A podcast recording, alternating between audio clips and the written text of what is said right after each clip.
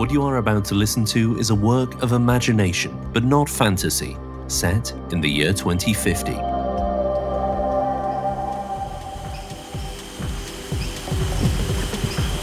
It's Tokyo Fashion Week, an international showcase of the latest trends in sustainable design. Model Emiko Ikeda struts down the runway at the Shibuya Hikari shopping complex. They walk through a simulated forest, wearing a fantastical chameleon-inspired jumpsuit, which changes color with every step. Physical and virtual patrons crowd either side of the aisle. From So and Bear's newest collection, Emiko Ikeda wears a piece inspired by the impermanence of nature and cycles of growth and rebirth. This jumpsuit is the tackiest thing I've ever worn. At least it's got high U V protection. For our digital audience, try this piece on in your very own home and feel free to project yourself onto our catwalk to experience it for yourself. This is the part where all of the A R patrons come up on stage. Ah, I feel like I'm swimming in avatars with all the projections. Next up is Ancient Cotton, followed by Poddingtons. Poddingtons? They weren't on the set list.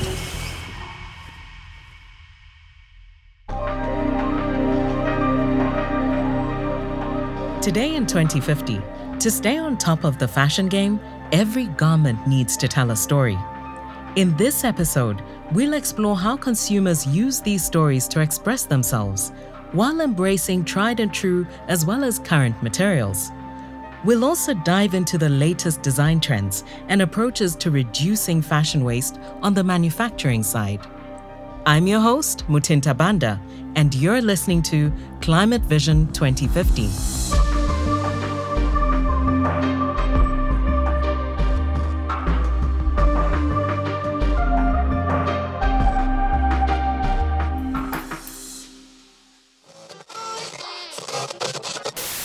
twenty twenty-eight, fashion continues to be one of the most polluting industries in the world. Many luxury fashion brands held to their commitment to ban virgin polyester by twenty thirty-five. Be sure to recycle your clothing in the appropriate bins as they roll out in twenty forty-two. In the green room at the fashion show, Emiko stands in front of a mirror framed with L E D lights. Diverse models of various heights and sizes stand all around the perimeter of the room, putting on clothes from racks in the center. I've always had a flair for the theatrical, so Ancient Cotton's line is exactly the fashion flavor I crave. If I connect the fabric to this wristband, it projects a story of these fibers onto the garment. People are very eager these days to know where their clothing are from. Looks like the cotton was grown by the Fukushima Organic Cotton Project, which, according to this, started forty years ago in the twenty tens as a way to reinvigorate agricultural production following the Fukushima nuclear disaster in twenty eleven. Cotton is a poor absorber of radioactive material, so it provided a good alternative to food crops in the region. This fabric was a t-shirt initially that went to four consumers. Then it became pants and now this dress. If you look very closely at the fabric of this gown, you'll see there are tiny round symbols of the Fukushima Prefecture. A subtle way to point to the region where the cotton was initially produced.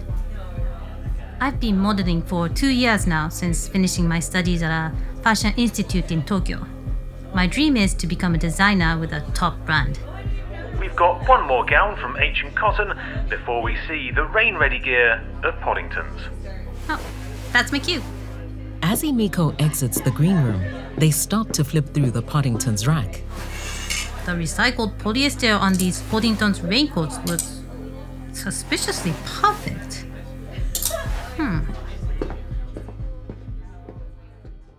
In the twenty tens, global apparel and footwear consumption was over fifty million tons. This rose steadily towards the twenty thirties to over one hundred million tons, a total that is equivalent to five hundred billion t-shirts. Many of those garments ended up in landfills after being worn only a couple of times. The industry needed to work to reduce impact. Fashion is a mirror of society, and one of the cogwheels in society in terms of commerce and identity and functionality. But I'm part of that rush to engineer a new world that's more focused on equality and, and nature's health and well-being as part of this ecosystem. That's Geraldine Wharry.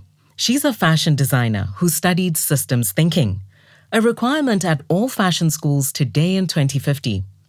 It involves thinking about the whole life cycle of a garment.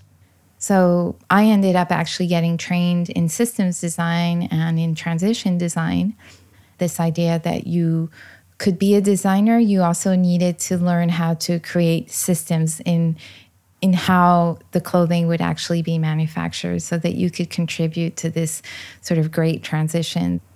We reintroduced systems that were mutually beneficial, not just in terms of mutually beneficial within the fashion industry, but the fashion industry as far as connection to farming and soil health, beneficial to the food industry, to the energy industry, and how all of these could coexist. From seed to plant, fabric to dyeing, sewing to product, every stage in the life cycle of a garment is heavily scrutinized today, to ensure that it is helping rather than harming our natural environment. Catharina Martinez-Pardo is a partner with B C G. She has a background in business and economics and works with brands to become more sustainable. It's such an emotional industry. I have not seen yet a sector or industry with the same depth when it comes to emotion. It affects almost every person on this planet. Everybody in one way or another, thinks about what to wear, how to dress every single day in their lives. In recent decades, consumers began to demand eco-friendly products. The materials the fashion industry were relying on needed a makeover. Polyester, for example, is essentially a plastic, made from petroleum, which we know is very scarce today in twenty fifty. We still see lots of polyesters today, but almost all of them come from recycled sources, such as clothing and even plastic bottles that have been recovered from our oceans. Natural materials have been used for clothing since the early days of human civilization, and today in twenty fifty, these fabrics are common. We still see a lot of the traditional materials. We still do see a lot of cotton. We still do see a lot of viscose. And these are materials that have been around for tens of thousands of years. But what we see is within even the traditional categories, a massive pivot. We see a, a shift from virgin materials to recycled materials. Clothing recycling is available around the globe. When you put your clothing into a recycling bin, whether it is cotton, polyester, wool, or another material, it is taken to a facility where it is broken down, the fibers dissolve, and it is put into liquid cellulose material where it can be spun back into new fibers. And we're not only talking today about a secondhand market, but what's amazing is we're talking about a second, third, fourth, fifth, sixth market. It is really becoming a, an economy in itself of sharing, renting, reusing items. So one item can be loved by six to eight people without any quality problems. And it can even be used longer, depending on how well the individual consumers treat the products. For people who still love to follow the newest trends and swap out their wardrobe frequently, renting is a great option. There are people who are extremely fashion-forward, who are extremely driven by trends, who have this very deep need to always wear the latest today. So they don't want to own a lot of things anymore because everything that is great today is out of date tomorrow. So they basically base their entire fashion closet, or eighty percent maybe of their closet, on renting. Back on the catwalk at Tokyo Fashion Week, Emiko saunters down the aisle in an Elizabethan gown. It is complete with a collar that fans out from their neck in the shape of a pale grass blue butterfly, the most common species in Japan. Emiko models a piece that would be perfect for a spring promenade. The piece is fully modular and right to repair certified, virtually try it on at home and order before it sells out. Back to the green room. Now let's see. Looks like Poddington's filling in for Gushy Gush. Too bad. I was looking forward to trying on their spray-on tights. My next piece is full-body yellow ringia. Poddington's claims these were made at the recycling facility in Yamaguchi using P E T bottles. But the cottons on this have no imperfections at all. Curious to see the story projection. I knew it. Poddington's made these using virgin polyester from black market petroleum products. Some brands can't accept the slight variations you get with recycled materials. I'm going to send the C E O a message through the event platform. I'll give them an opportunity to come clean.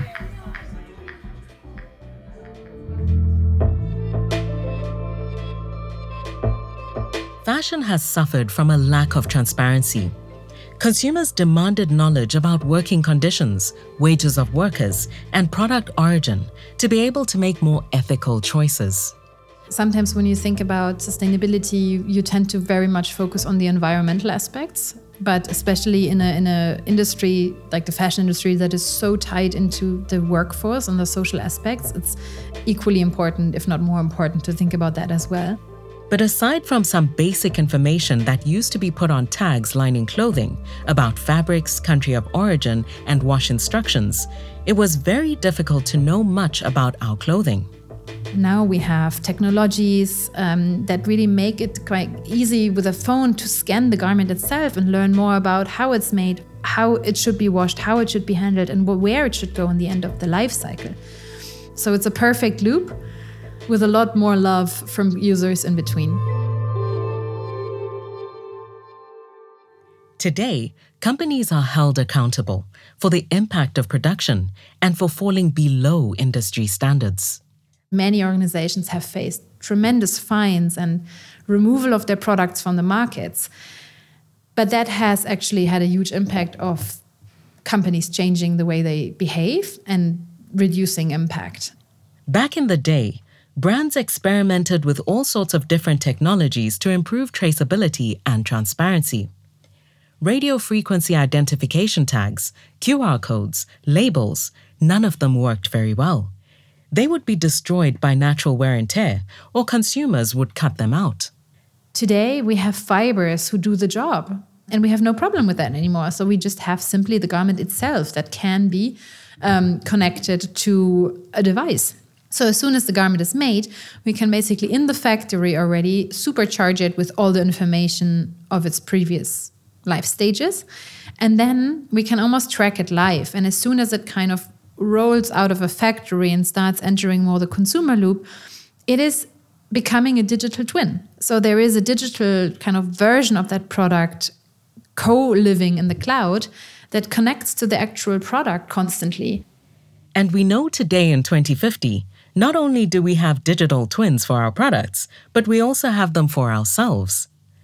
Designers have embraced the opportunity to create fashions for both physical and digital realms. This started initially with avatars, especially in the gaming world, but today is everywhere. What's definitely been really inspiring for me is something that started in the twenty twenties in terms of we started to see a blur between physical and digital designing. So we had some designs that were just so fantastical, inspired by creatures that it used to be that we could only see those in the digital realm. It wasn't really physically possible to manufacture this. But now with three D printing and many other technologies, even with augmented reality, completely blurs the line. And so that's created an explosion in terms of the fashion lexicon. Sales of estrogen monitoring t-shirts for menopausal women have skyrocketed in twenty twenty-nine. twenty thirty-eight saw one of the most difficult growing seasons for cotton on record in the southwestern United States. Metaverse Fashion Week twenty forty-two is in full swing with new cheetah and polar bear inspired designs.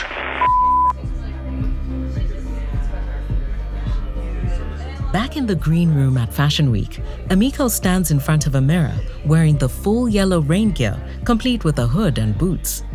The C E O of Poddingtons got back to me and said, "Thanks for letting me know your concern. You're paid to wear the clothes as a model in this show, not to be investigating our fabrics. I can assure you that we are committed to sustainability. Kind regards." I can't believe the knob of this person to write me off like that. I could say nothing. They aren't the first brand to try to lie about their sustainability efforts. Taking a stand is risky though. I could get blacklisted and my career would be down the toilet. Huh. There's a three D printer here for brands to create clothes, but I think I could use it to add some imprints to the raincoat. I'm going to do a little bit of a on-the-fly modification. Fashion designs and trends have shifted along with the changing times. How we make clothing, how we repair clothing, how we upcycle clothing, how we manufacture has actually injected a ton of self, individual self-expression in clothing. And I feel there's so much more originality today than like a couple decades ago. That's what fashion is also very much about. One welcome change is a total breakdown of any rules of the past around gender categories for clothing. No longer are men, women, or non-binary people expected to dress a certain way. We also see people getting more uses out of their clothing and holding on to items for many more years than we did in the past.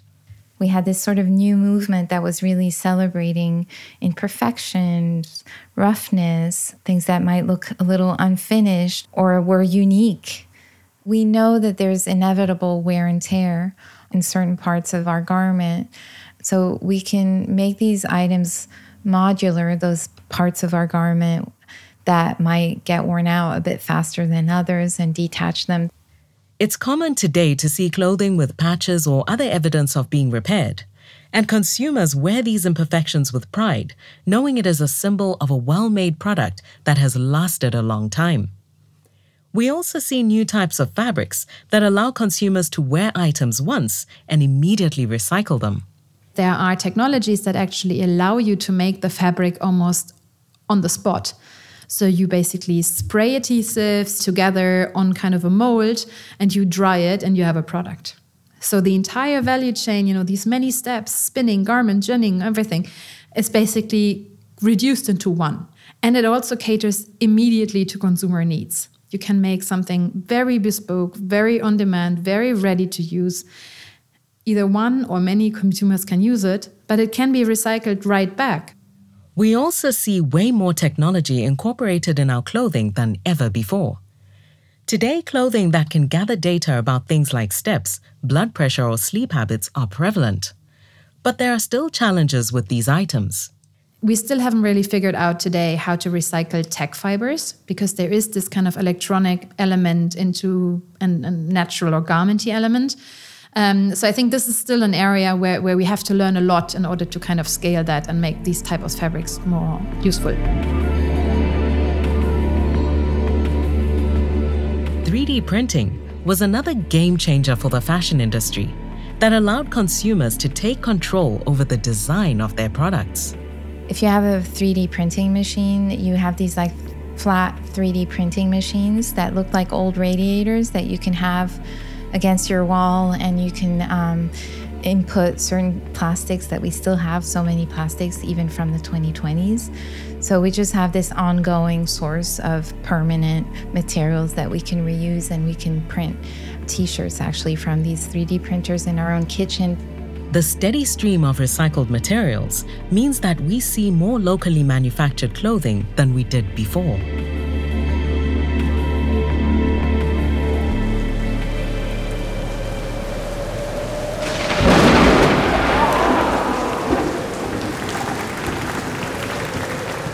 Fashion show in Tokyo, Emiko walks backward onto the runway into a simulated rainstorm complete with wind and lightning projections. And now we get to see the full force of Poddington's newest rain gear against the elements, as we increase the wind and rain tenfold. It should be no match for this year. Emiko turns around and the words "not recycled polyester" are imprinted on the chest of the raincoat. Um, uh, okay, let's not dim the storm polyester. A little bit. Not recycled polyester. Not recycled polyester. No more lies. No more lies. Security. No more lies. Security. Not recycled polyester. Not recycled polyester. Not recycled polyester. No more lies. Oh, we're sorry for no this interruption. And we'll be no sure to bring lies. You more great pieces from Poddingtons. Uh, shortly. Not recycled polyester. Not recycled polyester. Not recycled polyester. No more lies. No more lies. Stop. No. No more lies. Stop it. No. Put it up. No more lies. No more lies.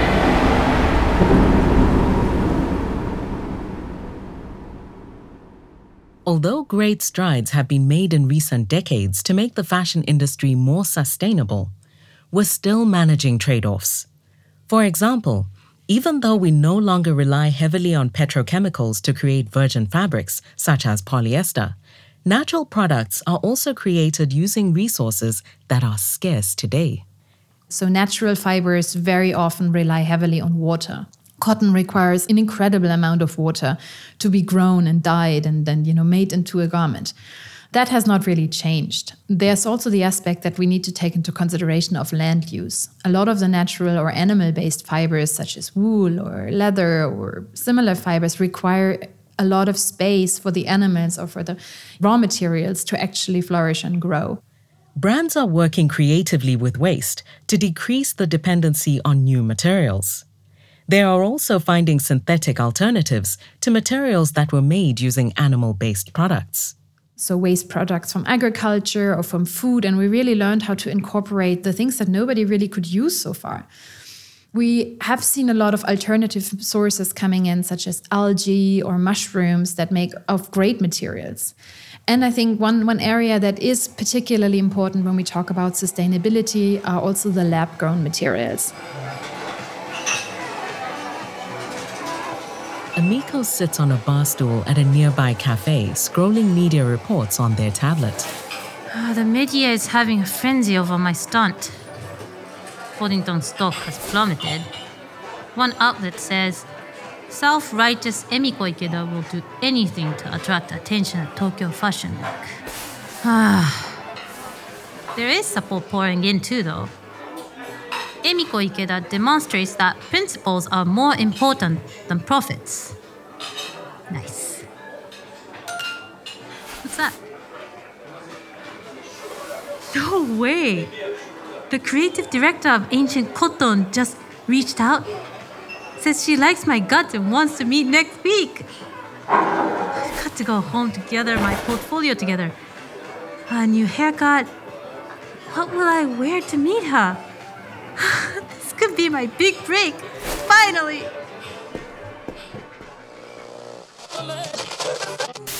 Fashion brands are cleaning up their acts after five companies had to shut their doors for human rights violations in twenty twenty-eight. twenty thirty-five marks one of the lowest yield years on record for virgin leather production. Consumers demand updates to popular clothing traceability apps after some companies are caught hacking the system in twenty forty-two.